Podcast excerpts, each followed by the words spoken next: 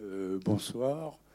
Euh, Louis Mathieu, malheureusement, ne peut pas être là en début de séance. Il sera là pour le débat tout à l'heure, il me l'a promis. Donc euh, je vais faire juste une petite introduction à sa place, mais bon, ce ne sera pas du Louis Mathieu. Sinon, je remercie Alain Jacobson, donc, que vous connaissez sans doute, qui travaille, a beaucoup travaillé, enfin qui travaille beaucoup sur la guerre de 14 et ses suites. Donc, euh, il, participera au débat tout à l'heure aussi, il va vous dire quelques mots. Donc, euh, là, c'est une manifestation qui était placée sous le signe de, la, fête, des morts. Donc, euh, ça peut être un peu surprenant d'un côté. D'autre part, c'est une drôle de fête qui a suivi les la guerre de 14, dont on va parler là avec euh, un côté un peu fantasque. Et, donc, euh, dans les événements, on a prévu, on avait déjà une conférence de Alain Jacobson avec la présentation d'un documentaire sur les monuments morts de les monuments morts donc euh, qui ont été érigés après la guerre. On aura encore une conférence de Geoffrey Ratouis euh, jeudi prochain à l'Institut municipal sur euh, le mythe et mythologie de la Grande Guerre. Et euh, pour terminer, nous aurons un atelier masque, parce que vous allez voir, c'est une fête où il y a beaucoup de masques et où ils tiennent une grande place.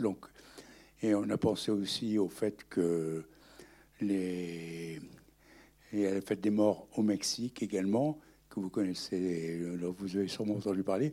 Donc, euh, nous aurons aux îles Baladar samedi prochain un atelier après-midi, samedi après-midi, sur la confection de masques euh, d'inspiration mexicaine. Donc, euh, tous les renseignements sont sur le petit livret qui est à la sortie sur la table, pour ceux qui n'ont pas pris.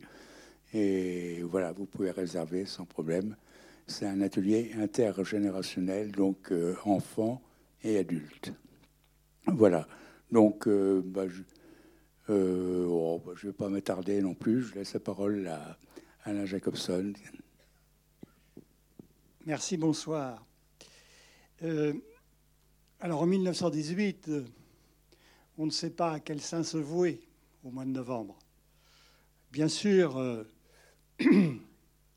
la joie est de rigueur, puisque cette guerre infinie euh, se termine enfin. On la croyait courte au début, elle a duré quatre ans. Et partout en Europe, euh, on attend sa fin depuis Noël 1914. Et il faudra l'attendre jusqu'en novembre 1918. C'est vous dire si on est content d'apprendre le 11 novembre que l'armistice a été signé. Euh, cependant, tout le monde le sait, euh, cette joie euh, n'est pas véritablement une joie. elle est masquée par une réalité que tout le monde a éprouvée, dont tout le monde a pris conscience dès 1915. Cette réalité, c'est le poids des morts. Cette paix, cette victoire, peut-on parler de victoire, a été remportée au prix de d'une débauche de, mortalité à la guerre. Bon, rappelons quelques chiffres quand même pour donner un, ordre de grandeur. Euh, la France, en moyenne, c'est une moyenne, hein, perd 1000 soldats par jour de guerre. 1000 tués par jour. Vous rendez-vous compte? Alors je ne veux pas faire de rapprochement avec l'actualité, ça n'a aucun sens, mais voyez l'émotion qu'a provoqué la disparition de 13 euh, soldats français euh, engagés dans une OPEX au Mali. Émotion tout à fait justifiée, tout à fait compréhensible. Là, on est dans un ordre de grandeur différent. 1000 morts par jour, morts hein, par jour, sans compter les blessés. Chaque jour que dure la guerre, environ 1500. Alors au total, on dénombrera en France 1 400 000 morts. Alors, dans des circonstances pareilles, il est évident que le mort saisit le vif. C'est-à-dire que le poids de ces morts va peser, pèse, dès le premier jour de la suspension de la guerre, sur les vivants. Que faire de ces morts? Dans deux domaines. D'abord, que faire de ces morts au point de vue mémoriel? Comment présenter leurs morts? Comment justifier, même si l'on est victorieux, comment justifier de telles pertes? Tout le monde se pose la question, est-ce que, ça valait vraiment, est-ce que ça valait vraiment la peine? Et on ne cessera de se poser la question pendant tout l'entre-deux-guerres, jusqu'au jour où on apprendra qu'il faut remettre ça. Et ce que je viens de vous dire vous permettra de comprendre que personne en 1939-40 n'a envie de remettre ça. Et c'est peut-être la meilleure preuve que les morts pèsent encore sur l'histoire de ce pays, dans toute la société, de façon très lourde. Qu'en faire au point de vue mémoriel? Le débat sera incessant pendant l'entre-deux-guerres et euh, se cristallisera entre autres autour de la construction des monuments aux morts. Quel sens donner aux monuments aux morts que l'on édifie? Et le sens dépendra de ce qu'on veut y représenter. Est-ce qu'on représentera des morts victorieux? Est-ce qu'on représentera des morts pour ce qu'ils sont, c'est-à-dire simplement disparus, anéantis? Tous les symboles que portent les monuments aux morts voudront dire quelque chose sur la mort des soldats. Donc on a bien un problème de mémoire, et nul doute que les monuments aux morts, c'est un enjeu de mémoire considérable. Mais le problème, et c'est une partie du film essentielle, le problème est aussi matériel. Qu'est-ce que l'on fait du corps des morts? 1 500 000 morts sur une ligne de front de 600 km, les mille morts français, sans parler des morts allemands, qui sont aussi nombreux. Donc environ 3 millions de morts, 3 millions de corps, 3 millions d'ossements répartis sur une ligne de 600 km qui n'a pratiquement pas bougé hein, jusque à l'été 1918 il y a une densité de chair humaine, d'os humain, d'ossements humains, qui est parfaitement inimaginable. Et il faut savoir que parmi ces 1 400 000 morts, environ 40% ne sont pas identifiés, car ce ne sont pas des morts comme dans les autres guerres que l'on retrouve sur le champ de bataille et que l'on peut identifier, ce sont des morts souvent pulvérisés. Donc ce ne sont pas des restes, ce sont des lambeaux.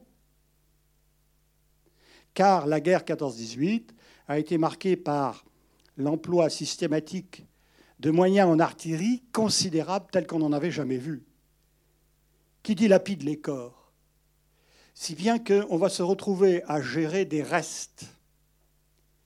Et qu'est-ce qu'on fait des morts identifiés? Alors là, c'est toute une histoire. J'aurai peut-être l'occasion d'y revenir. C'est une histoire absolument euh, bouleversante, passionnante, hein, qui est marquée en fait par un tournant qu'on est en train de vivre depuis la fin du XIXe siècle. Les morts des guerres précédentes sont restés des morts anonymes, que l'on a enterrés dans des fosses communes, dans la plupart des cas. Mais l'évolution des mentalités, l'évolution de la conception de la mort, l'évolution politique aussi, avec euh, le développement des habitudes et des mentalités démocratiques, avec le développement du thème des droits de l'homme, font que maintenant, au cours de cette guerre qui n'a jamais au fond fait autant de victimes, les morts sont des individus. On ne les enterrera plus, on ne les enterre plus dès 1914, sauf un court moment dans la panique de la retraite et de la presque débâcle française on ne les enterre plus anonymement dans les fosses communes. Les morts doivent garder leur identité quand ils ne sont pas pulvérisés. Alors qu'en faire en 1918 de ces morts qui ont été enterrés sur des champs de bataille qui vont de la mer du Nord à la Suisse? Problème extrêmement compliqué. Problème techniquement compliqué, parce que comment on les retrouve? Où sont-ils? Comment on les localise? Problème psychologiquement compliqué. À qui appartiennent ces morts? Appartiennent-ils à la famille Ce sont les enfants de gens encore vivants. Ce sont les maris, les amants de gens encore vivants. Ce sont les pères d'enfants encore vivants. À qui appartiennent les corps Est-ce qu'ils appartiennent à l'État qui les a mobilisés, qui les a envoyés au front pour son service? Appartiennent-ils derrière l'État à la nation Ou appartiennent-ils, enfin, maintenant que la paix est revenue, appartiennent-ils à leur famille. Et là va se développer un débat impressionnant, passionnant, qui est longtemps resté méconnu, un débat sur cette question. Qui doit primer? Quelle volonté doit venir avant l'autre? La volonté de l'État ou la volonté des familles? Que faire des corps? À qui appartiennent-ils? C'est une histoire bouleversante et impressionnante. Alors il faut rendre hommage à Pierre Lemaître, qui s'en est emparé d'une manière formidable dans son roman, mais il faut rendre aussi hommage aux historiens, et en particulier à une historienne dont je vous présente ici l'ouvrage, hein, Béatrix, Béatrix, pas Béatrice, Pau, P-A-U, comme la ville, hein, qui a écrit cette histoire que Pierre Lemaître a connu, il s'en est inspiré, et c'est assez rare pour euh, le signaler. Pierre Lemaître reconnaît sa dette à l'égard des historiens, et de cet historien en particulier, au point qu'il a d'ailleurs fait la préface du livre quand il est publié. Alors c'est intéressant d'ailleurs parce que c'est issu d'une thèse qui a été soutenue en 2004, et le livre n'est paru qu'en 2016 après que Pierre Lemaître se soit emparé de son contenu pour faire son magnifique livre. Cela montre la dialectique intéressante entre histoire, roman et cinéma. Voilà, j'ai été trop long sans doute, et je vous laisse voir ce magnifique film. Nous nous retrouverons euh, après si vous le voulez bien.